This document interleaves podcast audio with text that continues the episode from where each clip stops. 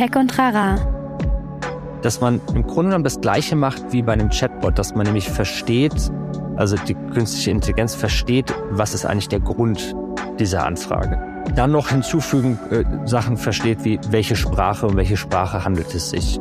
Ist die neutral formuliert oder bist du vielleicht gerade ziemlich verärgert? Na, also was ist sozusagen dein, der, der, der Sentiment, der dahinter liegt? Ein Podcast der Netzpiloten mit Moritz Stoll und spannenden Gästen über Tech und Terrain. Herzlich willkommen zu Tech und Trara. Mein Name ist Moritz Stoll und ich unterhalte mich ja in diesem Podcast einmal die Woche mit sehr unterschiedlichen ExpertInnen, versuche stellvertretend für euch herauszufinden, worum es in deren jeweiligen Fachgebiet geht und natürlich, welche Rolle Technologien darin spielen. Und diese Woche habe ich mich mit Matthias Göhler unterhalten. Der hat so ein bisschen das Thema mitgebracht, Customer Experience. Das ist, er ist CTO bei Zendesk, also das ist so sein, sein Steckenpferd.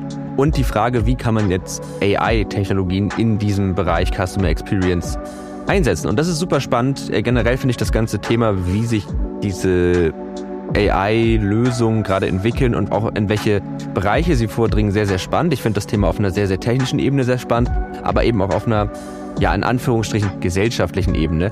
Und äh, die Folge mit Matthias war dahingehend einfach super interessant und auch einfach total anregend, weil er tatsächlich so sehr konkrete Ideen hatte, wie sich in diesem konkreten Bereich AI einsetzen lässt. Und ich habe versucht, das auch so ein bisschen so zu übersetzen, dass wir auch ein Gefühl dafür bekommen, was das mit uns als Privatperson vielleicht machen könnte, was das mit Unternehmen machen kann.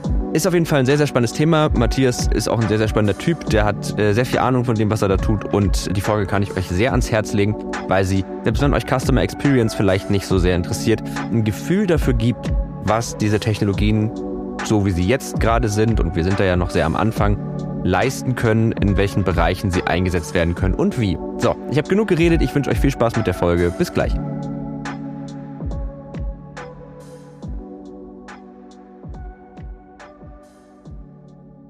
Herzlich willkommen zu Tech und Trara und vor allen Dingen herzlich willkommen Matthias Göhler. Schön, dass du da bist erstmal. Ja, vielen Dank. Freue mich hier zu sein. Ja, ich freue mich auch, dass du da bist. Und bevor wir so richtig einsteigen, will, ich einmal kurz abklopfen, wie geht's dir gerade? Geht's dir gut? Geht's dir nicht so gut? Äh, Gibt es irgendwas, was dich gerade doll beschäftigt? Dann könnten wir es jetzt nochmal vorher aus dem Weg räumen. Nee, alles gut, alles gut. Äh, guten Start ins Jahr, ist gut losgegangen. Hatte ein schönes Wochenende. Sehr ähm, gut. War, war bei meiner Mutter, äh, waren schön im Schnee spazieren gehen. Also alles gut, alles super. Das hört sich sehr, sehr schön an. Ich habe irgendwie vor ein paar Tagen dies, so einen Post gesehen, wo irgendjemand geschrieben hat, Januar war ein sehr langes Jahr. Mich fühlt sich das eher so an. Ich muss sagen, der Start dieses Jahr war recht, recht anstrengend, aber das ist auch völlig in Ordnung. Ja, genau, aber das äh, so viel dazu. Und dann würde ich sagen, kommen wir so ein bisschen direkt schon zu unserem Thema für die heutige Folge. Wir wollen nämlich heute über die Verbindung von künstlicher Intelligenz, also AI und Mhm. Customer Experience sprechen. Also was wie kann das überhaupt aussehen? Also wo kann man das überhaupt einsetzen? Und vor allen Dingen, wie kann sich eine Customer Experience dadurch verändern, dass man halt künstliche Intelligenz in dem Kontext einsetzt? Ja. Und äh, da bist du Experte für, sage ich mal. Du bist, äh, wenn ich das richtig im Kopf habe, CTO bei Zendesk. Also Genau. beschäftigst dich mit Test Technologien und halt auch viel mit dem Thema Customer Experience und dementsprechend macht das Sinn. Wie bist du zu dem Thema gekommen? Also warum beschäftigst du dich konkret mit dem Thema AI und Customer Experience? Ja, gute Frage. Also ich bin jetzt schon relativ lange in der Industrie tätig, ähm, in Summe schon äh, knapp 20 Jahre. Und die Mehrheit davon war ich immer in dem Umfeld Customer Experience. Äh, früher, als ich angefangen habe, hieß es ja nochmal CRM. Mittlerweile ist dann daraus Customer Experience geworden, aber im Grunde genommen äh, verbirgt sich dahinter das, das Gleiche, also die Idee oder die Fragestellung, wie kann ich eigentlich einem Kunden, wenn ich mit einem Kunden interagiere, wie kann ich dem eigentlich gute, ein gutes Gefühl, ein gutes Erlebnis geben? Idealerweise im gesamten Lebenszyklus, also vom ersten Kontakt, wo ich vielleicht als Kunde mich noch informiere über Produkte, über Dienstleistungen, Ja. äh, dann bis ich das vielleicht dann auch in Anspruch nehme, Produkte und Dienstleistungen kaufe, durchführe, denn also sozusagen den gesamten Kundenlebenszyklus von der ersten, vom ersten Kontakt über dann idealerweise viele äh, Jahre hinweg. Ja. Und genau, das ist etwas, was ich jetzt schon seit vielen, vielen Jahren beruflich mache und äh, was mich persönlich auch begeistert äh, und mir unheimlich viel Spaß macht. Und äh, da gibt's natürlich, das hast du jetzt äh, schon eingangs angesprochen, immer wieder, also es ist ein Bereich, der sich ja auch sehr schnell verändert Mhm. und wo immer wieder neue Themen äh, und neue Trends hinzukommen. Vor ein paar Jahren haben wir alle darüber diskutiert, die Mobiltelefone und Tablets die ganze Customer Experience verändern. Und jetzt ist natürlich das große Thema, äh, was heißt eigentlich künstliche Intelligenz? Was heißt eigentlich maschinelles Lernen? Was bedeutet das auch für die Interaktion zwischen Unternehmen und, und ihren Kunden? Mhm. Und ähm, genau, da das jetzt natürlich auch ein eines der Top-Themen ist, beschäftigen wir uns natürlich auch sehr intensiv damit. Ähm, ja. Auch jetzt in der, in der neuen Rolle, in der ich jetzt bin, eben, wie du gesagt hast, als CTO für Europa bei Zendesk. Das heißt, zusammengefasst, bei Customer Experience geht es darum, das Gefühl, was ein Kunde hat, wenn er mit einem Unternehmen interagiert, ja, ein bisschen zu beeinflussen, möglichst gut zu gestalten. Also, dass die Erfahrung, die man sozusagen mit einer Marke in einem Unternehmen hat, möglichst gut ist an eigentlich allen möglichen Schnittpunkten, wenn ich das richtig verstehe. Und genau. wenn sich Dinge verändern, neue Technologien hinzukommen oder wegfallen, dann ändern sich halt auch die Schnittpunkte und dementsprechend muss man darauf immer reagieren. Jetzt noch einmal so eine Basic-Frage. Warum genau macht man das? Also es ist jetzt ein bisschen auch eine rhetorische Frage, weil ich kann es mir ein Stück weit denken, aber trotzdem finde ich es immer ganz schön, das nochmal zu klären. Also wieso beschäftigt man sich damit aus Unternehmenssicht? Ja. Und dann in der Folge, aber du darfst erstmal nur auf die erste Frage antworten, würde mich dann nämlich auch interessieren, wieso beschäftigt, sollte man oder wieso beschäftigt man sich damit und was bringt das eigentlich den KundInnen? Also, genau, aber erstmal die Unternehmenssicht. Also, warum beschäftigen sich Unternehmen mit Customer Experience? Ja, sehr gute Frage. Also, ich glaube, wir haben heute die Situation in vielen Industrien, dass wir mehrere Anbieter haben ja. und dass sich die Produkte und Dienstleistungen von Anbietern in vielen Punkten natürlich relativ ähnlich sind. Ich mache mal ein, äh, jetzt mal ein ganz einfaches Beispiel.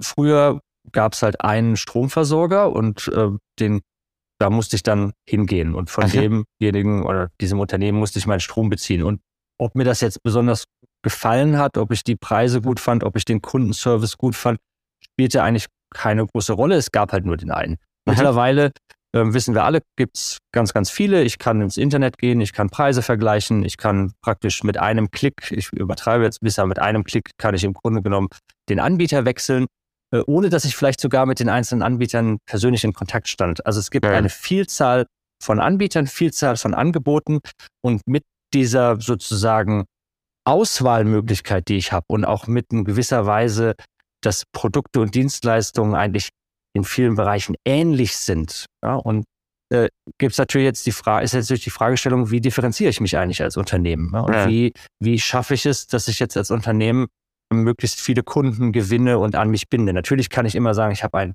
besonders außergewöhnliches Produkt, eine besonders außergewöhnliche Leistung. Ich kann das vielleicht auch über den Preis machen. Ne? Ich bin, ja. Der, bin der kostengünstigste Anbieter. Aber viele Unternehmen gehen eben jetzt seit einiger Zeit auch dazu über, zu sagen, naja, ich möchte auch einen besonders guten Kundenservice bieten. Ich möchte eine den Kunden eine besonders gute Erfahrung bieten ja. in allen Bereichen der Interaktion. Und wir sehen schon, dass das in äh, einigen Industrien oder in vielen Industrien mittlerweile auch ein echter Wettbewerbsdifferenzierungsfaktor geworden ist. Wenn ich eine besonders gute Customer Experience habe, nee. dann sind Kundinnen und Kunden auch eher bereit, bei mir zu kaufen, wiederzukommen, mich weiter zu empfehlen als Unternehmen, also werden sozusagen zu loyalen Kundinnen und Kunden. Ja. Und das ist sehr, sehr viel wert. Wenn ich mal sagen, betriebswirtschaftlich nachdenke, einen Kunden zu halten, ist natürlich wesentlich kostengünstiger, als neue Kundinnen und Kunden zu akquirieren. Insofern habe okay. ich auch ein, ein, ein sozusagen als Unternehmen eine Motivation, ja. das genau zu tun. Das heißt, da grenzt es sich dann auch wahrscheinlich vom Marketing ab. Ne? Marketing ist ja Leute rankriegen überhaupt erstmal und in der Customer Experience geht es ja wirklich darum, das dann so angenehm wie möglich zu gestalten, damit Leute da bleiben und irgendwie einfach eine gute Erfahrung haben. Und vielleicht, mir ist gerade so ein Beispiel eingefallen, als du das meintest, ich weiß nicht, ob du da jetzt was zu sagen kannst, aber Sky ist so für, für mich so ein Beispiel von, wo viele Leute sagen, die Customer Experience war jetzt nicht so der Hammer, weil, ne, dann hängt man dann irgendwie in Warteschleifen, hat das Gefühl, man wird nicht ernst genommen und dann ist man irgendwie am Ende frustriert und kündigt einfach, weil man sich denkt, ja, Pech. Können sie aber machen, weil die oft Exklusivrechte zum Beispiel für gewisse Serien haben, so, so HBO-Titel zum Beispiel, die kannst du halt nur da gucken. Heißt, die haben sozusagen ein Produkt, was anders ist als andere und können sich das vielleicht eher leisten, auf ihre Experience nicht zu scheißen, aber das zumindest ein bisschen zu vernachlässigen in manchen Punkten aus Kundensicht. Also, ich muss jetzt ehrlicherweise sagen, ich bin auch Kunde von Sky. Ich habe jetzt vielleicht nicht ganz so schlechte Erfahrungen gemacht, wie ich das jetzt gerade bei dir irgendwie wahrgenommen habe. Ja. Aber äh, natürlich ist es so, dass auch dort ja jetzt, meine, schau dir die, die letzten Jahre an, was sich dort auch in dem Markt getan ja. hat. Ähm, also ich selber bin äh, Fußballfan und bei ja. mir ist es jetzt leider so ein bisschen naja, wenn ich jetzt alle Spiele meiner Lieblingsmannschaft gucken will, dann brauche ich jetzt mittlerweile irgendwie drei oder vier verschiedene Dienste. Ja. Aber was ich damit sagen will, auch da ist ja viel Bewegung im Markt, äh, sind neue Anbieter hinzugekommen, die jetzt eigene Angebote machen, die da Konkurrenz äh, machen. Und dann ist eben immer wieder die Frage, wie, wie, wie halte ich jetzt meine Kunden? Ja? Und das ja. eine ist natürlich das Angebot, klar. Also wenn ich Exklusivrechte an bestimmten Themen habe, dann habe ich ein Asset, was, was wichtig ist. Aber das andere ist eben zunehmend auch, wie gehe ich mit meinen Kundinnen und Kunden um, mhm. sodass die dann idealerweise anders reden, als du jetzt gerade gesprochen hast und eher sagen, Mensch, das war, das war ein tolle, toller Kundenservice, das war eine super Erfahrung. Mhm. Das würde ich als auch meinen Freunden äh, weiterempfehlen. Mhm. Und ich glaube, da haben wir alle Beispiele im privaten Leben, sozusagen in negativer und positiver Art, ja. die wir dann vielleicht auch immer auf einer Party gerne erzählen. Ne? Ja, ja, genau. Also ich habe da jetzt auch keine super schlechten Erfahrungen gemacht, aber es war so, dass ich dachte, hm, krass, ne? Also fand ich jetzt gar nicht so super gut den, den Kundenservice. Aber okay. Dann hatten wir noch die zweite Teilfrage, wo es ein bisschen eher darum ging, warum ist das denn jetzt für Kunden eigentlich wichtig? Weil zum Beispiel beim Marketing habe ich das Gefühl, dass, also, oder vieles, nicht alles, aber es gibt eine gewisse Art Marketing, die eigentlich für potenzielle KundInnen nicht wirklich was tun, sondern wo es eigentlich ganz klar darum geht, okay, das ist halt, wenn man das macht, das ist halt gut für das Unternehmen, was auch nicht verwerflich ist, meine ich völlig wertfrei.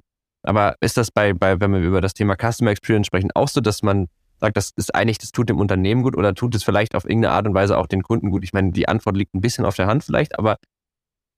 Ich glaube, der, der wesentliche Punkt ist, dass wenn wir von uns jetzt als, als Kunden sprechen oder als, als Konsumenten, ja. dass unsere Erwartungshaltung auch einfach extremst gestiegen ist in ja. der Vergangenheit. Ja? Ähm, also zum einen ist natürlich der Wettbewerb dazugekommen. Also mein Beispiel von meinem Stromanbieter ist ja noch nicht allzu lange her. Da war ich halt an einen Anbieter gebunden. Jetzt habe ich eine. Auswahl. Mit der Auswahl kann ich einfach auch andere, habe ich andere Erfahrungen gemacht und sage, Mensch, bei denen funktioniert das. Wieso klappt das bei euch nicht? Also ich, meine Erwartungshaltung steigt dann habe ich natürlich über alle sozialen Medien, Internet und Co. eine wahnsinnige Vergleichsmöglichkeit. Ich kann relativ einfach Preise vergleichen. Ich kann sozusagen auch über Reviews ähm, von anderen lesen und hören, was für Erfahrungen die gemacht ja. haben. Ich fange an, Branchen miteinander zu vergleichen. Ich sage, Mensch, ich habe doch da bei äh, dem Händler eingekauft, das war alles total einfach und jetzt sitze ich hier bei meinem Automobilhändler und das ist nicht, aber das sollte doch genauso einfach sein, wie, wie ich das mhm. in einer anderen, in einer anderen Situation äh, erlebt habe. Ja, und wir werden ja auch immer ungeduldiger. Also ja. wir sehen ja, dass Sachen möglich sind und dann fragen wir uns immer, aber, aber warum klappt das denn hier nicht, wenn das doch woanders geklappt hat? Ja. Äh, ohne vielleicht zu wissen, manchmal ist das ja auch unfair. Ne? Also es dauert ja durchaus mal, kann ein bisschen dauern, bis man was äh, adaptiert in der eigenen Firma und umsetzt und äh, so. Aber ich glaube, die, die Erwartungshaltung ist gestiegen, die Ungeduld ist gestiegen, mhm. die Vergleichbarkeit ist gestiegen und das merken natürlich die Unternehmen und müssen auch darauf reagieren und sich überlegen, wie, wie, wie kann ich dem jetzt gerecht werden? Ja. Wie kann ich eine, eine gute und Customer Experience ist ja ein bisschen ein schwammiges Wort, aber für mich, wenn ich das in meinen eigenen Worten übersetze, heißt es einfach, ich als Mensch hat Interaktionen mit einem Unternehmen ja. und die sollen möglichst einfach sein. Ja, die sollen, äh, wenn ich eine Frage habe, dann soll mir geholfen werden, möglichst schnell, möglichst einfach und möglichst die, auf die Situation eingehen, in der ich gerade bin, ohne dass ich mhm. mich immer ständig wiederholen muss und immer wieder von vorne anfangen muss. Also das sind ja alles die Sachen, die dann eine gute Erfahrung ausmachen. Ja. Ähm, wo ich dann sage, Mensch, das, das war super, da komme ich gerne wieder. Ja, ich habe so ein bisschen das Gefühl, das ist so ein bisschen das, was auch äh, so, keine Ahnung, so Leute, so IT-Administratoren haben. So, wenn alles läuft, bemerkt eigentlich keiner, dass sie da ist und man denkt sich, ja gut, es muss ja laufen. Und in dem Moment, wo es einmal nicht lief und dann aber gut darauf reagiert wurde, denkt man, ah, toller Typ oder tolle Frau, mega gut gemacht. Und das Gefühl, das ist bei, wenn wir über sowas sprechen, auch so, weil, keine Ahnung, wenn ich mal bei einem, bei einem Unternehmen zum Beispiel was bestellt habe und ich hatte, ein, das kam irgendwie ein fehlerhaftes Produkt ich dann da hingeschrieben habe und die, ja klar, tauschen wir sofort aus und so, habe ich eigentlich sogar manchmal noch eine bessere Assoziation, als wenn ich einfach ein Produkt bekommen hätte und es halt funktioniert hätte, wenn es jetzt nicht irgendwas ist, worauf ich mich so mega, wir mussten jetzt letztens einen neuen Klodeckel kaufen und dann war der halt, der, der hat irgendwie einfach nicht lange gehalten, da ist dieser eine Nupsi hinten halt sofort kaputt gegangen und da wäre eine Chance gewesen, das einfach kompliziert los, äh, völlig unkompliziert auszutauschen und wenn das, das hat dann geklappt, dann dachte ich, oh, ist doch cool. So, und ich hätte jetzt bei einer Klodeckelfirma jetzt nicht gedacht, oh, tolle Firma, dass ich einfach einen Klodeckel bekomme, weil das setze ich schon als gegeben voraus. Ja. Ja. Aber wir haben halt alle noch zu viele Erfahrungen gemacht, wo es eben nicht so läuft, ne? wo wir genau. 20 Minuten in der Warteschleife hängen und äh, wir ewig warten, bis jemand ans Telefon geht und dann ja.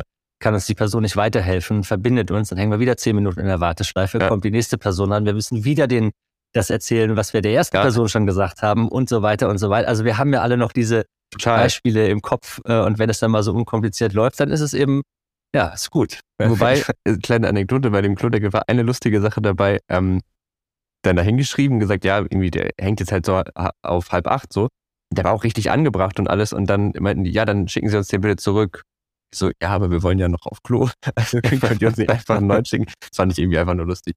Okay, aber das heißt, da haben wir jetzt, glaube ich, so ein bisschen Groundwork gemacht, einmal geklärt, was ist so Customer Experience, so die ganz, das ist jetzt, glaube ich, also das ersetzt jetzt nicht deine 20 Jahre Berufserfahrung, aber das bildet sie zumindest nicht komplett ab. Aber ich glaube, alle haben so eine Idee davon, worum es dabei geht und was man sich da so für Fragen grob stellt.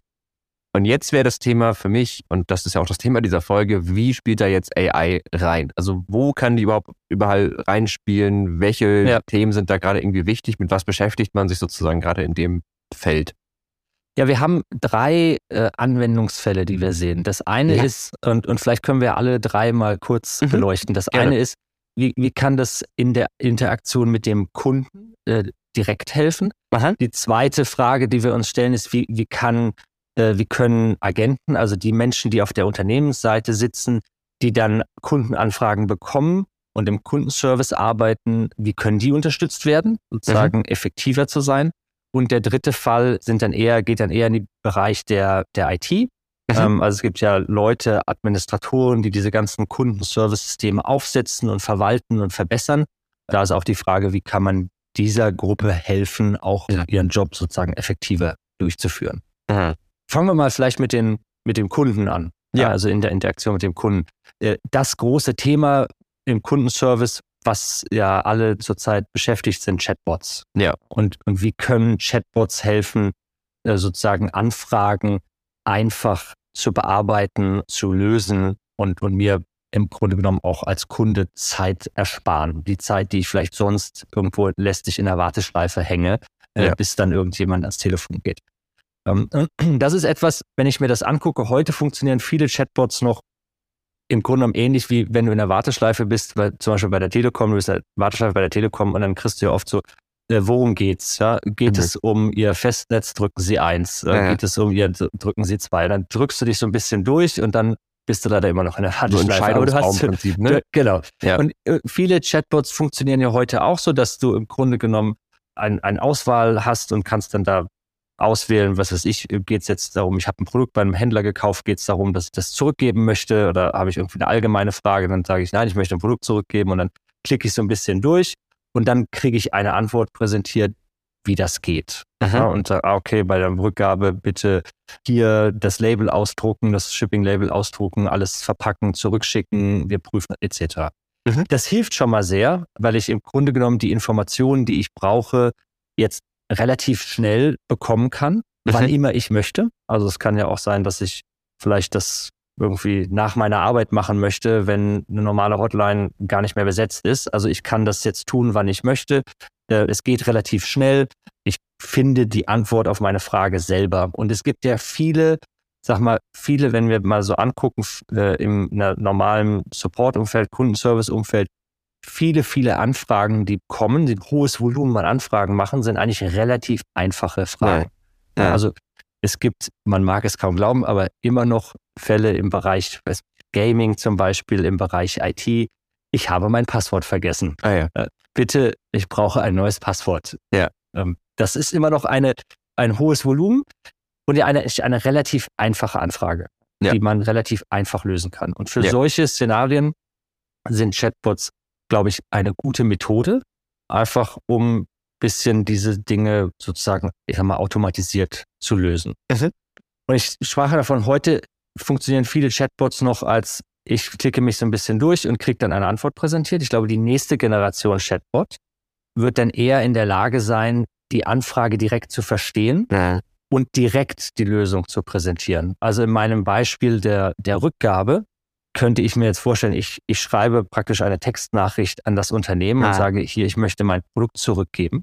Und jetzt versucht der Chatbot zu verstehen, ich bin Matthias Jetzt kann er in meinem Kundenprofil nachgucken, okay, der Matthias möchte ein Produkt zurückgeben. Jetzt schauen wir mal den Auftrag an, den letzten mhm. Auftrag von Matthias, stellen vielleicht fest, aha, da sind drei Produkte drin gewesen, er hat vielleicht drei T-Shirts gekauft. Mhm. Jetzt könnte ich automatisch zurückfragen, welche dieser drei T-Shirts möchtest du denn zurückgeben? Mhm. Sage ich mal, das ist das erste, das wähle ich jetzt aus. Dann könnte man im Hintergrund nochmal gucken, ist es überhaupt berechtigt, zurückzugeben? Vielleicht gab es ja irgendeinen Fall, große Discount, was auch immer, und es ist von der Rückgabe ausgeschlossen. Okay, man kann es zurückgeben. Aha. Und jetzt könnte ich automatisch sagen, jawohl, hier ist dein Shipping-Label, das kannst du dir bitte ausdrucken, verpacken und zurückschicken. Also ich gehe praktisch nicht mehr durch so einen Entscheidungsbaum und kriege dann einen Artikel oder eine, präsentiert, wo drin steht, wie es gelöst wird, sondern ich, ich gehe mit dem Kunden automatisch durch den Prozess, löse das Problem direkt. Und das ist, glaube ich, die, die, die, die nächste oder die neue Generation von Chatbots, die dann wirklich in der Lage ist, einfache Probleme automatisiert zu lösen.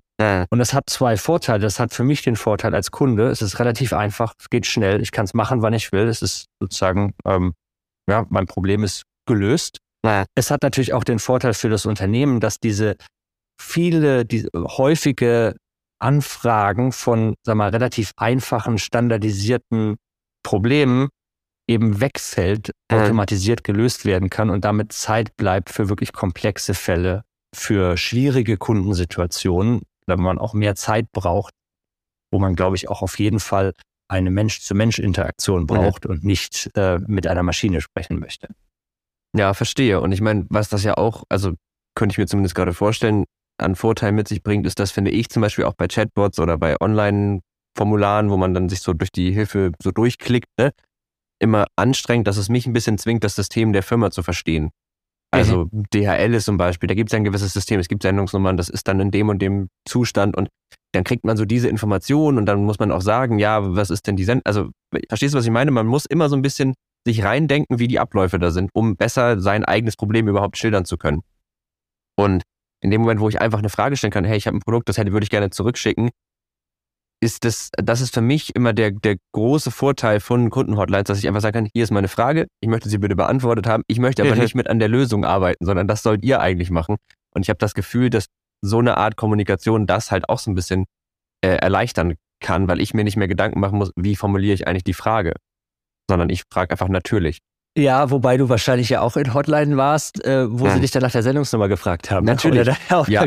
Also das ist ja dann auch so ein bisschen die, die Frage, wenn ich jetzt mich in, in die andere Rolle versetze, also ich bin jetzt äh, derjenige, der an der Hotline sitzt ja. und äh, du rufst gerade an ja. und, und stellst mir die Frage, äh, dann ist ja auch mal die, welche Daten habe ich jetzt zur Verfügung als Mitarbeiterin oder Mitarbeiter in der, in der Kundenhotline? Und wenn ich jetzt ein sozusagen dich identifiziere anhand deines Namens und jetzt aber alle relevanten Daten da habe, dann sehe ich auch deinen Auftrag, dann ja. sehe ich vielleicht auch die Sendungsnummer, dann muss ich dich gar nicht danach fragen, sondern habe ich alle Daten schon und dann höre ich einfach deiner Frage zu und mhm. brauche praktisch gar nicht mehr so diese ganzen Informationen, weil ich sie schon sehe. Also es ist auch mhm. ein Punkt, den wir auch äh, immer mit unseren Kunden besprechen, sagen, welche Daten sind eigentlich notwendig, äh, welche braucht ihr, um Kundenanfragen zu, ja, zu beantworten und diese Probleme zu lösen?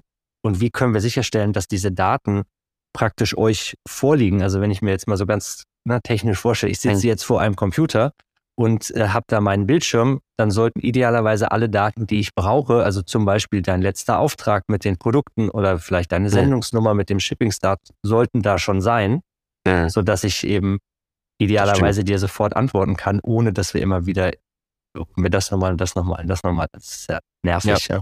Verstehe ich, aber also ich meinte das mehr so aus, aus, aus Kundenperspektive, finde ich es irgendwie, also das mag ich dann immer beim Anrufen, man hat halt jemanden, der ein bisschen durch den Prozess mitführt. Ja. Klar, bei so ganz einfachen Sachen, ne? Aber ich, ich, ich muss halt nicht schon überlegen, was, wie frage ich eigentlich, wo muss ich nachgucken, sondern ich, ich melde mich da, habe meine Frage, die formuliere ich und von da ausgehend werde ich sozusagen so durch das ganze Ding durchgeführt. Und ich finde es dann auch nicht schlimm, wenn dann gefragt wird, okay, wir bräuchten aber nochmal die und die Informationen. Aber dann, dann kann ich darauf reagieren, aber ich muss das nicht so proaktiv mitdenken. Das ist vielleicht auch ein bisschen mein Problem. aber äh, genau, das, das stelle ich mir halt vor, in dem Moment, wo eine, wo eine KI involviert ist, die ein gewisses Sprachverständnis hat. Und wir wissen jetzt ja nun seit ChatGPT alle, dass das zumindest auf einem erstmal sehr, sehr guten Level auch möglich ist kann ich meine Fragen wieder so stellen. Ich kann einfach sagen, hallo, ich habe ein Problem und dann kann es mhm. heißen, okay, dafür bräuchten wir bitte nochmal die Information. Ach so, ja, hier, bitteschön. Und das Aber ich, genau, ja. Das ist genau der, das ist genau das, was ich meinte. Das ist genau für mich die nächste Evolutionsstufe. Die erste ja. war einfach, ich präsentiere dir äh, fünf Optionen und du klickst auf was drauf und dann kriegst du wieder drei Optionen, klickst auf was drauf und irgendwann kommt man äh, hoffentlich zu der Lösung. Und die, die nächste Evolutionsstufe ist, ich kann praktisch den Grund erkennen, ja. warum du jetzt gerade äh, dich an mich wendest ja. und genau. erkenne dann aus dem entweder gesprochenen oder geschriebenen, ah, du möchtest ein Produkt zurückgeben. Und dann, ja. dann kann ich sozusagen im Hintergrund einen, den Prozess starten der, der Produktrückgabe. Der hat vielleicht drei Schritte und ich führe dich durch diese drei Schritte durch, indem ich zum Beispiel, eben wie ich eben sagte, nochmal Auftrag, welches Produkt ist es, äh, ist ja. es überhaupt möglich zurückzugeben, dann ist das letzte, das Shipping-Label fertig. Ja. Aber dafür muss ich natürlich in der Lage sein, den Grund zu erkennen ja. ähm, und, und möglichst präzise zu erkennen, um dann den richtigen Prozess zu starten, den man dann automatisieren kann. Ja. Verstehe, okay. Dann haben wir ja sozusagen den ersten Einsatzbereich ein bisschen durchgearbeitet und könnten uns eigentlich dem zweiten Einsatzbereich zuwenden. Genau, der zweite Einsatzbereich äh, für mich ist eben die Rolle der, der Mitarbeiterinnen und Mitarbeiter im Kundenservice. Mhm. Und jetzt gibt es ja Anfragen, die nicht sag mal, automatisiert durch ein Chatbot beantwortet werden oder auch nicht werden sollen. Manchmal möchte ich ja auch mhm. als äh, Kunde das gar nicht. Ich möchte ja mit jemandem sprechen, wie du eben äh, gesagt ja. hast. So, in diesem, in diesem passiert, sehe ich jetzt zwei wesentliche ähm, Aspekte. Der eine ist, dass man im Grunde genommen das Gleiche macht wie bei einem Chatbot, dass man nämlich versteht, also die künstliche Intelligenz versteht, was ist eigentlich der Grund dieser ja. Anfrage. Ja. Ähm, dann noch hinzufügen, äh, Sachen versteht, wie welche Sprache um welche Sprache handelt es sich. Ja. Ist es eine, wenn, wenn wir jetzt mal sagen, es wäre eine eine E-Mail, die du geschickt hast als Beispiel, ne? ist die neutral formuliert oder bist du vielleicht gerade ziemlich verärgert? Ja. Also was ist sozusagen dein, der, der, der Sentiment, der dahinter liegt? Und das kann ich jetzt alles verstehen und im ersten Schritt hingehen und sagen, an welche Agentin oder welchen Agent leite ich das weiter. Mhm. Also idealerweise sollte die, die Person die gleiche Sprache sprechen, äh, sollte vielleicht auch mit dem Thema vertraut sein, um das es geht. Oder vielleicht hast du eine Frage zu bestimmten Produkten. Wenn eine Firma mehrere Produkte hat, dann macht es ja Sinn zu gucken, wer kennt sich eigentlich mit welchen Produkten aus mhm. und, und sozusagen routet dich, also leitet dich direkt an die richtige Person. Mhm. Ähm, wir kennen das alle, wenn wir in Hotlines sind und dann fünfmal weitergeleitet werden, mhm. weil die Person gar nicht die richtige ist und sich mit dem Thema gar nicht auskennt. Und das Gleiche passiert natürlich auch im Hintergrund, wenn ich schriftliche Anfragen bekomme, über E-Mails oder über Messaging oder wie auch immer, dass die eventuell bei den falschen Menschen landen und die die dann weiterleiten. Das bedeutet ja erstmal, ich verliere relativ viel Zeit. Also für mich als Unternehmen ist es ineffektiv, aber auch für dich als Kunden ist es blöd, weil du wartest länger, bis du deine Antwort bekommst. Also erster erster Schritt, kann künstliche Intelligenz helfen, die, die Anfrage zu verstehen, zu kategorisieren und an die richtige Person zu leiten. Ja. So, jetzt ist sie hoffentlich bei der richtigen Person angekommen, ist der zweite Schritt. Wie kann ich jetzt helfen, diese Anfrage möglichst schnell zu beantworten? Zum Beispiel, indem ich jetzt die richtigen Informationen automatisch hochhole. Also ich, ich erkenne, es ist eine, es geht um eine Produktrückgabe von Produkt X. Dann kann ich vielleicht schon mal die, die Informationen zurückholen äh, von, von dem Auftrag ja, und mhm. anzeigen.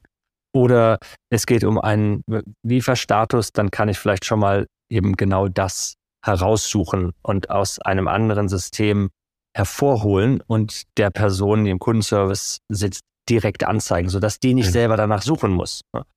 Dann gibt es ja oft so Themen, äh, ich habe vorformulierte Antwortblöcke, die ich verwende. Also ja. wir nennen das Makros das kann relativ schnell bei einem großen Unternehmen, das können mehrere tausend sein. Nee. Und auch hier ist wieder die, die Frage, kann nicht die künstliche Intelligenz helfen, weil sie ja verstanden hat, worum es geht, aus diesem Pool von vorgefertigten Antworten, von mhm. Makros, schon mal die richtigen rauszusuchen, vielleicht die richtigen drei oder die richtigen vier und zu sagen, ja. du musst ja eigentlich nicht mehr die ganzen tausend selber durchsuchen, hier sind drei oder vier, da wird wahrscheinlich die richtige dabei sein. Mhm. Also solche Szenarien, wo im Grunde genommen der Mensch unterstützt wird und idealerweise sozusagen seine Arbeit effektiver gestalten kann. Okay, also so in der, in der Aufbereitung der Anfrage praktisch. Also ich die Anfrage kommt, ich habe alle Metadaten dazu, ich habe zusätzliche Informationen, ich ne, alles was ich brauche ist vielleicht schon da Und die Anfrage genau. landet direkt bei der richtigen Person. Okay, das heißt, eigentlich, eigentlich ist es dasselbe wie bei dem Direktkontakt mit dem Kunden, nur dass sozusagen die, die, dieselbe Idee, also Sachen zu verstehen und sich Informationen entsprechend zu holen und irgendwie darzulegen, nicht direkt zum Kunden geht, sondern erstmal noch zu einem, zu einem Mitarbeiter oder einer Mitarbeiterin und die oder der dann damit noch wieder arbeiten kann und das dann wiederum dann mit dem Kunden bespricht. Genau.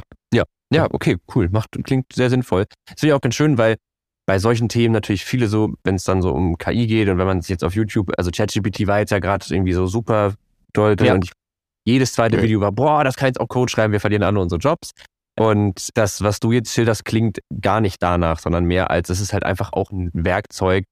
Und das vielleicht mal so kurz zwischengeschoben, bevor wir uns dem, dem dritten Anwendungsfall zuwenden.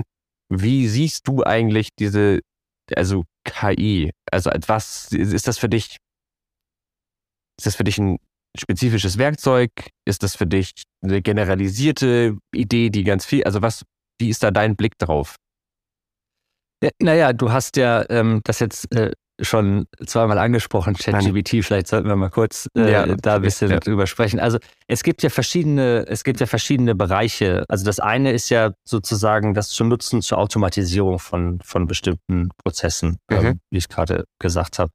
Jetzt ChatGPT geht ja einen Schritt weiter. ChatGPT ist ja nicht, kann nicht programmieren übrigens. Nee. Äh, aber da gibt's auch, äh, da gibt's ja auch ganz gute äh, Programme mittlerweile, die Entwicklern helfen, sozusagen Standard oder relativ einfachen Standardcode zu schreiben. Also das, das für die Person zu tun und die ja. Entwicklerin oder der Entwickler kümmert sich dann um den, den, den eher komplexeren Teil. Also gibt ja da Anwendungsfälle, dass bis zu 35 Prozent, glaube ich, zurzeit da auch an Code generiert wird, der ja. dann äh, verwendet wird. Aber ChatGPT ist das nicht. ChatGPT äh, basiert ja auf äh, einem großen, sagen, äh, großen Datenmodell und ist in der Lage, selber Antworten zu formulieren. Also die, die Idee ist, ich, ich, ich schreibe da jetzt irgendeine Frage und die, die, das System, das Programm generiert die Antwort selber. Aha.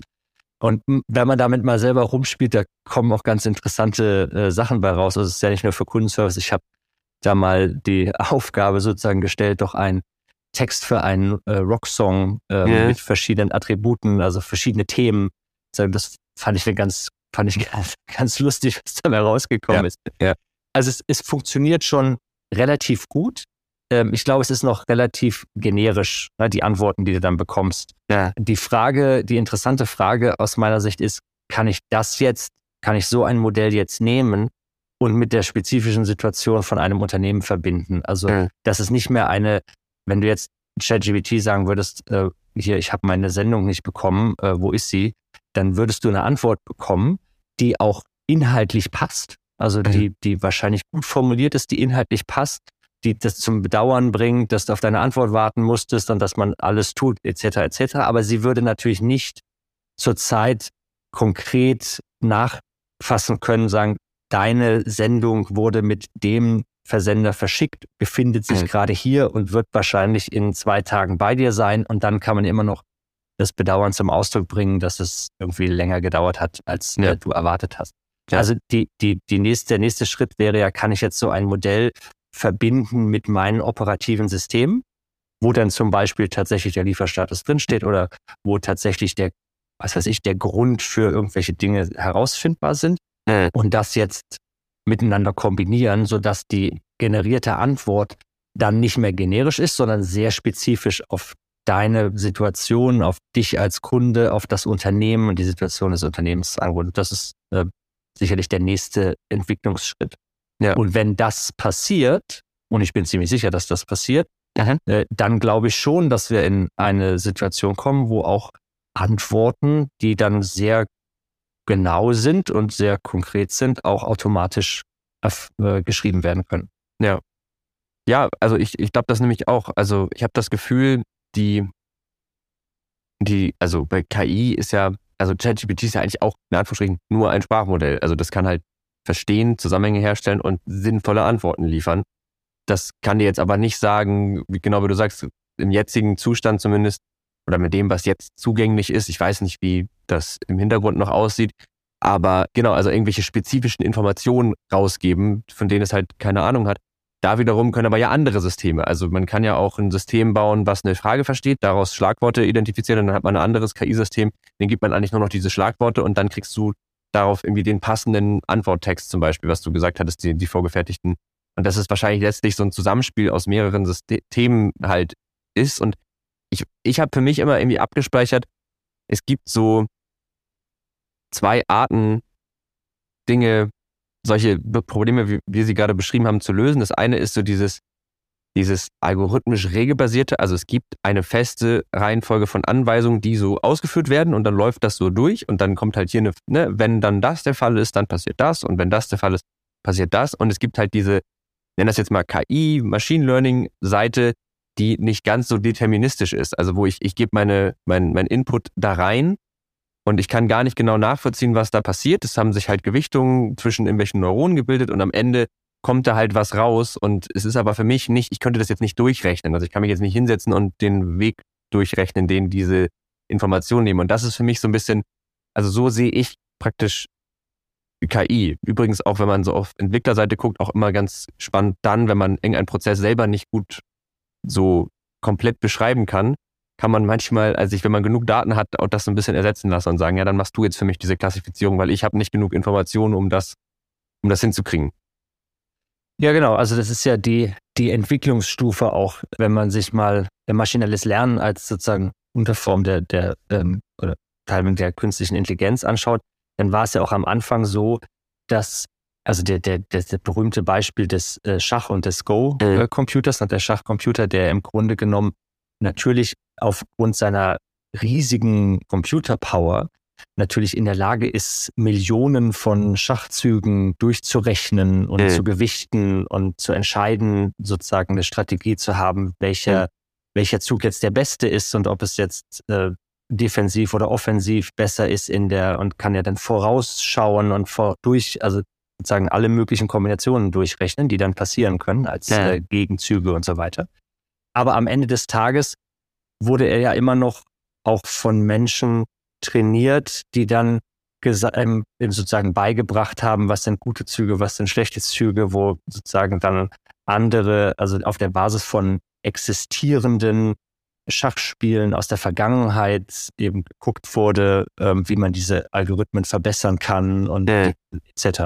Der, der, der Go-Computer, der dann auf Deep Learning basierte, der hat ja im Grunde genommen zwar immer noch die Regeln beigebracht bekommen, aber dann einfach gegen sich selber gespielt äh. und sich und selber gelernt, also selber gesehen, was passiert ja. und sozusagen sich selber verbessert permanent. Also es war nicht mehr auf der Basis von historischen Spielen und Leuten, die sich davor gesetzt haben und dann auch noch geguckt haben, war das gut oder schlecht, sondern ja. sozusagen eigenständig gelernt hat. Ja. Und wenn ich das jetzt, und jetzt ist jetzt praktisch die nächste Evolutionsstufe, wenn ich das jetzt auf der Basis von riesigen Datenmengen mache, ja. die ähm, ja jetzt sehr umfassend sein können, also im Bereich ChatGPT ist es ja so, dass du jetzt nicht nur ein Ergebnis bekommen würdest, wenn du eine Anfrage jetzt wie in unserem Beispiel hier zu Kundensupport stellst. Ja. Du würdest ja auch ein Ergebnis bekommen, wenn du historisch Fragen zur Historie stellst, wenn du eben kreative Sachen machst, ja. wie meine, mein, mein, mein Rocksong-Text. Ja. Also da ist ja die, die, die, das sozusagen Deep Learning basiert auf einer riesigen Menge von Daten, ja. ähm, sodass eben auch diese ganzen verschiedenen Anwendungsfälle einfach dann möglich sind. Ja. Und, ähm, das ist sicherlich wieder die, die nächste Evolutionsstufe. Und jetzt fangen wir an, darüber zu diskutieren, ob wir jetzt echte Daten nehmen oder nicht künstlich hergestellte ja. Daten, um vielleicht auch bei künstlichen Daten einfach bestimmte Sachen vorwegzunehmen. Also vielleicht auch ein bisschen äh, sozusagen Vorurteile, die ja manchmal existieren, herauszunehmen. Wir haben ja viele auch Falschaussagen, die dann auch ja. in den Daten vorhanden sind, dass man die vielleicht nicht dabei hat. Also zu gucken, wie man das auch auf der die Datenbasis optimieren kann. Ja. Äh, und ähm, sozusagen schnell riesige Massen von Daten herstellen kann. Ein weiterer Vorteil von künstlichen Daten wäre natürlich, dass es keinen Bezug zu Personen gibt. Ah. Ähm, was ja zum Beispiel bei Anwendungsfällen in, in der Medizin sehr wichtig ist, dass ich nicht unbedingt möchte, dass es meine ah. äh, sozusagen echten Daten sind, die da genutzt werden, um irgendein System zu trainieren, sondern dass die so, ich sag mal, abgewandelt werden, ah. dass sie immer noch brauchbare oder sagen echte medizinische Datensätze sein könnten, aber sie nicht mehr in Bezug gebracht werden können zu mir als, als Patient. Ja. ja. Also gibt es ja einige, einige Vorteile, was jetzt wieder der, der nächste Schritt ist. Ja. Ja, genau. Also ich, ich finde das auch irgendwie super spannend, weil es halt, also ich habe jetzt mit dem Thema gar nicht, ich habe im Studium mal, haben wir ein Projekt mal gemacht, wo wir uns auch mit dem Thema so ein bisschen auseinandergesetzt haben. Da haben wir so, wir hatten eine Handy-App, die uns einfach nur die Gyrosensordaten, also Beschleunigung und so Rotation des, des Smartphones ähm, halt ausgelesen hat und wir wollten einfach eine, eine irgendeine Anwendung haben, die daraus erkennt, ob die Person gerade sitzt, steht oder geht. So, das war ja. alles. Und das ist halt dieses, genau, das ist jetzt eine sehr kleine, sehr fokussierte Idee, ne?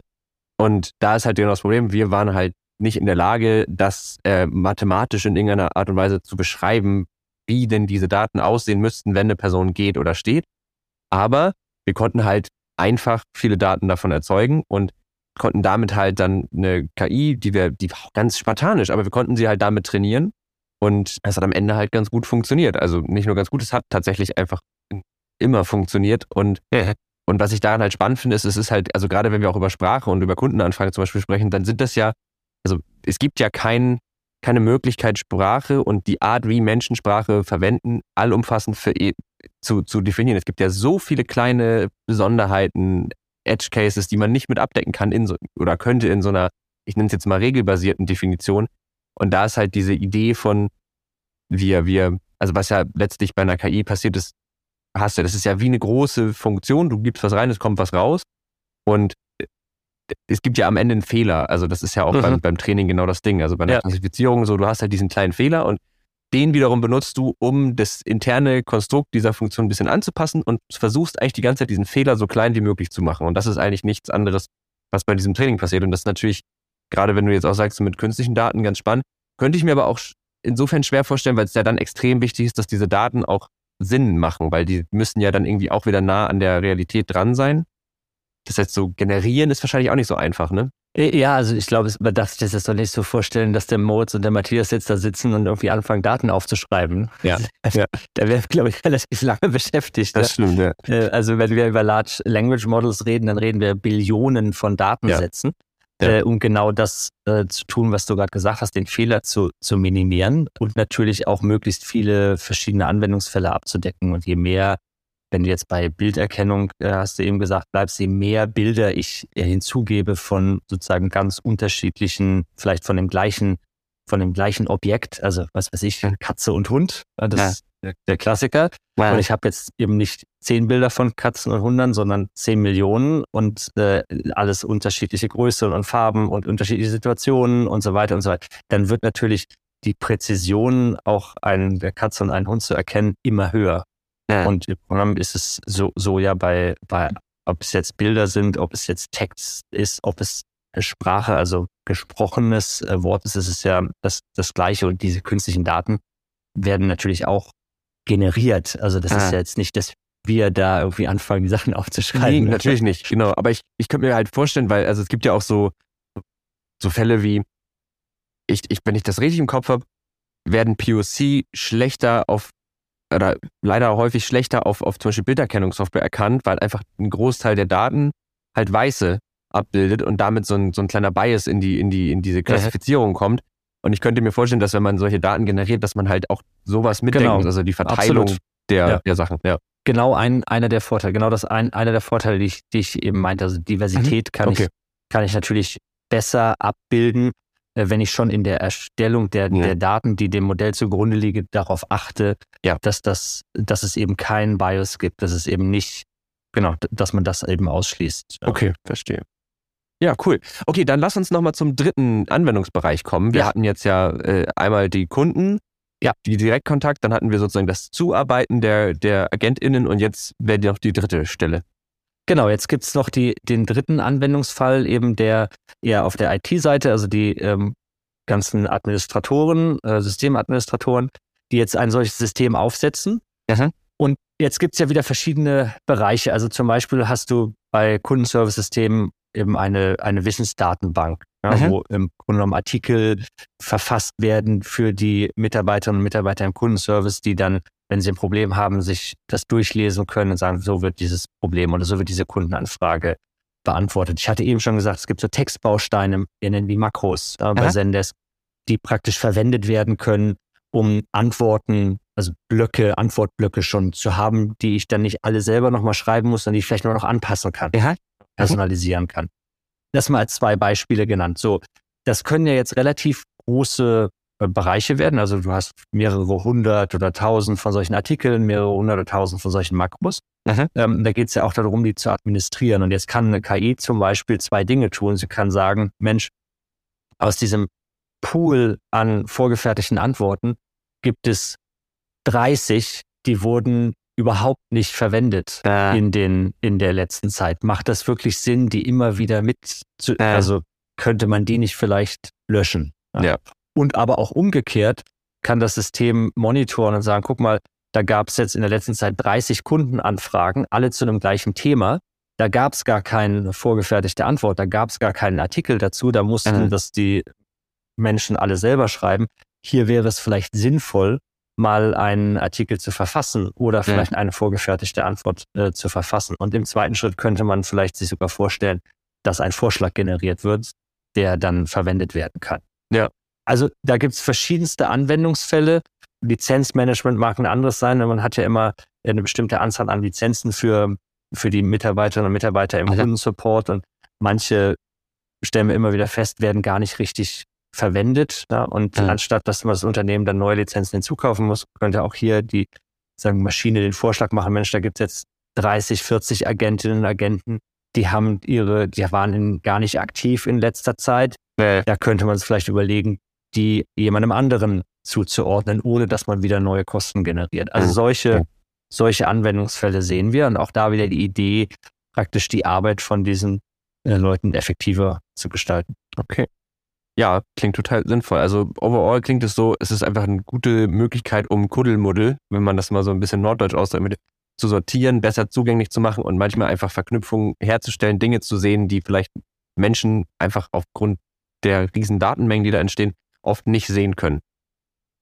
Ja, also für, für uns ist es im Wesentlichen die Idee dahinter, es sowohl für die Kundinnen und Kunden als auch für die Mitarbeiterinnen und Mitarbeiter im Kundenservice im Grunde genommen die Arbeit einfacher zu machen. Ja. Ich persönlich glaube, dass es ja wahrscheinlich in der nahen Zukunft an einen, Zeit, an einen, einen, einen Punkt kommen, wo es theoretisch möglich wäre, dass man das auch vollständig automatisiert. Mhm. Ja, wir haben jetzt schon gesprochen über die Möglichkeit, dass vielleicht irgendwann sagen Antworten automatisch äh, geschrieben werden, die dann nicht mehr nur generisch sind, sondern die auch die spezifischen äh, sagen Details vom Unternehmen und von dem Kunden mit einbeziehen. Mhm. Ich persönlich glaube, dass selbst wenn das möglich sein wird in der Zukunft, du hast ja jetzt auch beispielsweise schon künstliche Intelligenz, die Stimmen nachmachen kann und imitieren kann und die automatisch das übersetzt in alle möglichen Sprachen. Ja. Also selbst wenn sowas möglich ist, bin ich der festen Überzeugung, dass wir immer noch eine Interaktion zwischen Mensch und Mensch haben sollen, ja. haben müssen, weil es immer noch Situationen gibt, wo ich einfach gerne mit einem Menschen sprechen ja. möchte, weil was Maschinen halt nicht können, ist Empathie. Genau. Und, und wenn ich irgendwann mich mal geärgert habe, beispielsweise, ja. wäre es, glaube ich, das allerletzte, was ich will, dass ich zwar eine toll formulierte, super geschliffene Antwort bekomme, aber eigentlich auf meine Verärgerung oder meine konkrete Situation gar nicht richtig eingegangen wird. Und ich ja. glaube, das, das, das können halt nur wir Menschen. Insofern ist für uns äh, wichtig zu sagen, künstliche Intelligenz kann helfen, kann einfache Anfragen vielleicht automatisiert beantworten, kann helfen, die, die einzelnen sozusagen Informationen herbeizuholen, Sachen vorauszuwählen, also dem, die Arbeit effektiver gestalten. Aber ich würde sagen, sollte sie niemals ganz ersetzen, mhm. weil es immer Fälle gibt, komplexe Fälle, Fälle von schwierigen Kundensituationen, wo ich glaube, der Mensch einfach besser ist, ja. das zu beantworten. Das, das finde ich ein schönes Schlusswort, muss ich auch sagen. Weil ja, also ich habe das Gefühl, wir haben jetzt eigentlich einen ganz guten, äh, ganz guten Überblick bekommen und ich finde das auch irgendwie auf einer, also auch irgendwie beruhigend, dass man sagt, okay, das ist halt einfach auch ein Werkzeug, das können wir einsetzen, aber letztlich sollten Menschen mit Menschen interagieren und das auch den Großteil der Zeit. Finde ich auch übrigens in anderen Lebensbereichen immer noch ganz gut. Also klar, ja. technisch ist viel Cooles möglich und so, aber ab und zu mal mit jemandem reden ist ja. schon auch was für sich. Ich ähm, bin auch, ich bin auch zu alt, glaube ich, als dass ich mich jetzt mit Avataren irgendwie treffen würde. Ich glaube, so mit einem Freund oder einer Freundin irgendwie in der Kneipe zu sitzen, ist dann doch noch besser, ja. Total. Oder wenigstens, also wenn, wenn schon Avatar, aber dann wenigstens noch, dass du weißt, dass da noch eine andere Person hinter ist. Das finde ich, also ich finde auch ab und zu mal sich so zu sehen, ist auch sehr viel schöner, aber wenigstens das brauche ich dann auch. Also ich will ja. schon wissen, dass da, dass da noch andere Leute sind. Und es gibt, es gibt eine, eine App, die heißt Replika, ich weiß nicht, ob du die kennst. Nee, ich sag das sechs. ist halt auch so ein Chat, das ist praktisch wie so ein virtueller Freund. Und ich habe das mal irgendwie vor ein paar Jahren mal so ausprobiert, weil kannst halt so sieben Tage kostenlos testen. Kannst halt schreiben, wie war dein Tag? Und du hältst dich halt, ist jetzt auch gar nicht so advanced, das Sprachmodell. Und diese die hat super viele Bewertungen. Also ganz viele Leute benutzen das. Und ich habe auch mal so ein bisschen gegoogelt, auch wirklich für viele Dinge. Also auch Dinge, wo ich denke, okay, krass, dass man das jetzt auch. Aber okay. Und ich fand das so befremdlich. Also ich fand das ganz, ja. das hat sich ganz komisch angefühlt, weil du ja, ja weißt, es ist nicht nur, dass du weißt, dass es keine Person ist, sondern du weißt ja auch, wenn du dich jetzt hier, wenn du jetzt hier wirklich Dinge von dir erzählst, das liegt dann ja auf irgendwelchen Servern und in dem Moment, also genau. fand ich, da sollte man sich auch immer wieder im Klaren drüber sein, ne? Dass und irgendwann bekommst du Irgendwann ja. bekommst du eine Werbung zugeschickt und wunderst dich, wo die herkommt. Genau, und denkst, hm, das habe ich doch eigentlich niemandem erzählt, außerhalb meiner, meiner KI-Freundesgruppe da. Ich fand das sehr spannend, weil ich tatsächlich, bevor wir so gesprochen haben, ich, mir fiel es sehr schwer, mir konkret was zu dem Thema vorzustellen, weil das liegt, glaube ich, auch daran, dass ich einfach nicht im Bereich Customer Experience irgendwie gearbeitet habe oder arbeite. Und ich fand es aber jetzt total spannend, mal in diese, diese Themenwelt einzusteigen, das generell ein bisschen besser zu verstehen und dann halt auch eben diesen, diesen aktuellen diese aktuelle Entwicklung da so ein bisschen mitzunehmen und auch zu verstehen, wo konkret, weil das sehr oft ist, man nimmt dann so zwei Buzzwords und packt die zusammen und dann klingt es gut auf LinkedIn, aber jetzt wirklich mal zu verstehen, wie können diese beiden Dinge denn zusammen funktionieren, das macht für mich auch sehr viel Sinn. Also schon mal vielen Dank dafür, dass du mir das so ausführlich erklärt hast. Ja, gerne. Vielen Dank äh, für die Einladung. Ja, hat mir viel Spaß gemacht. Das freut mich immer sehr zu hören. Du hast aber noch eine kleine Aufgabe und zwar ähm, okay. haben wir in unserem Podcast so zwei ganz schnell zu ab, abzuhandelnde äh, Kategorien. Die eine Kategorie heißt die Empfehlung der Woche. Dadurch, dass ich so unterschiedliche Gäste hier habe, die alle irgendwie auch immer unterschiedliche Interessen haben, ist es immer cool, sich von denen irgendwie eine Empfehlung abzuholen für irgendwas, was sie aktuell begeistert. Das darf sich jetzt auch komplett vom Thema lösen. Gibt es irgendwas, was du unseren HörerInnen empfehlen möchtest, dass sie das mal ausprobieren, sich angucken, lesen, was auch immer? Hast du da irgendwas parat? Sonst, falls du noch überlegen möchtest, habe ich auch immer noch eine Empfehlung, die könnte ich sonst in der Zwischenzeit geben. Ich, äh, das ist jetzt wirklich sehr, sehr, äh, hat gar nichts damit zu tun. Das ist völlig fein. Ähm, aber ich habe, also die, die Empfehlung äh, wäre, einfach mal was auszuprobieren, was zu machen, was man vielleicht früher immer mal machen wollte, irgendwie nie dazu gekommen ist. Mhm. Und jetzt denkt man vielleicht, ah, weiß nicht, jetzt bin ich vielleicht ein bisschen zu alt oder jetzt ist die Zeit nicht mehr oder was auch immer, ich kann es eh nicht oder irgendwie einfach das mal wegzuschieben und es auszuprobieren. Ja. Ich habe es ganz konkret selber auch gemacht. Ich wollte immer mal, als ich äh, noch jünger war und äh, mehr unterwegs war, fand ich es immer spannend, die DJs zu sehen. Dachte mir, das ist echt eigentlich cool, das würde ich auch gerne mal ausprobieren. Bin ja. irgendwie nie dazu gekommen, habe es nie gemacht. Ja, jetzt bin ich eigentlich ja schon in so einem Alter, wo es mir so ein bisschen äh, raus ist aus der Nummer und dachte mir, nee, komm, ich probiere es einfach mal aus und hatte ja. mal eine, eine erste Probestunde und es hat super viel Spaß gemat. Es cool. war richtig cool. Ja. Kann mir vorstellen, mal so ein bisschen dran zu bleiben. Ich werde mit Sicherheit kein DJ mehr werden. Kein, also keine falsche. naja, wer weiß. Es war, es war echt, es hat echt Spaß gemacht. Also einfach sagen, hey, ich probiere es einfach mal aus, mach mal was ganz anderes, was gar nichts mit dem zu tun hat, was ich eigentlich mache. Ja. Fand ich irgendwie, fand ich cool, cool. ne? Spaß ja. gemacht. Finde ich gut. Man braucht auch, glaube ich, immer mal, also ich, wie du sagst, manchmal muss man sich, manchmal muss vielleicht so, so eine Vorstellung auch ein bisschen reifen, bis man dann sagt, so jetzt mache ich das endlich mal. Und man braucht auch einfach was, was manchmal gar nichts mit dem zu tun hat, was man sonst macht, ne? Weil sonst ist es, ist, also wie du sagst, du wirst jetzt vielleicht kein DJ mehr werden, aber es muss ja auch nicht, wenn es dir Spaß macht. Ja? Nö, genau. Ja, finde ich cool. Äh, meine Empfehlung knüpft da so ein bisschen dran an. Ich musste da so ein bisschen dran denken.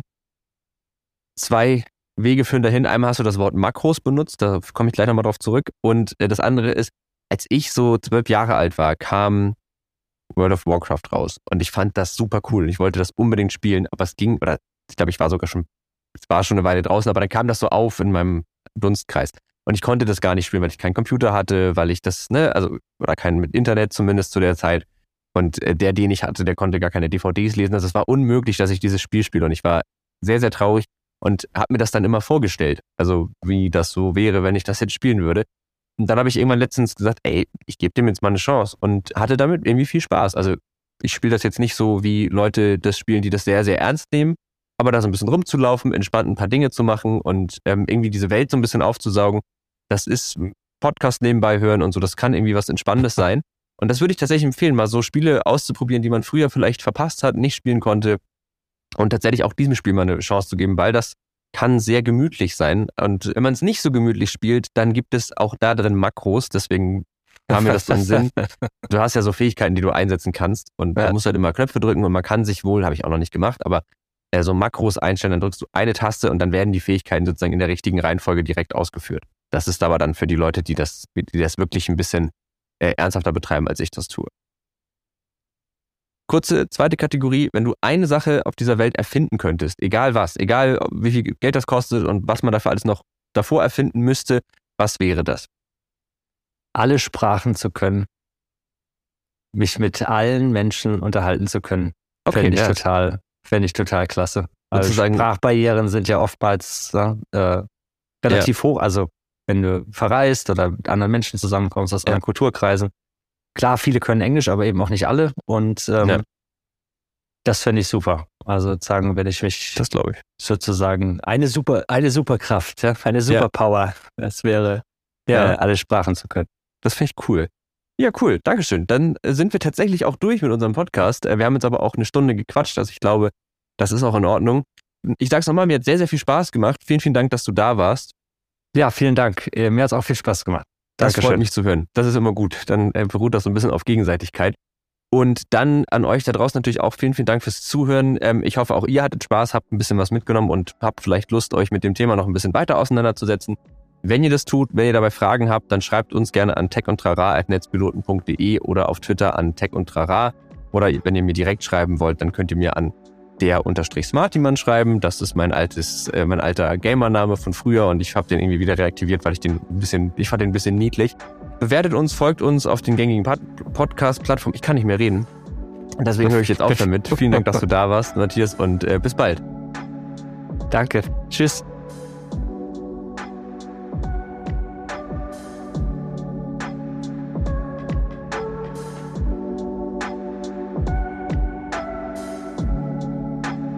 Tech und Trara, ein Podcast der Netzpiloten mit Moritz Stoll und spannenden Gästen über Tech und Trara.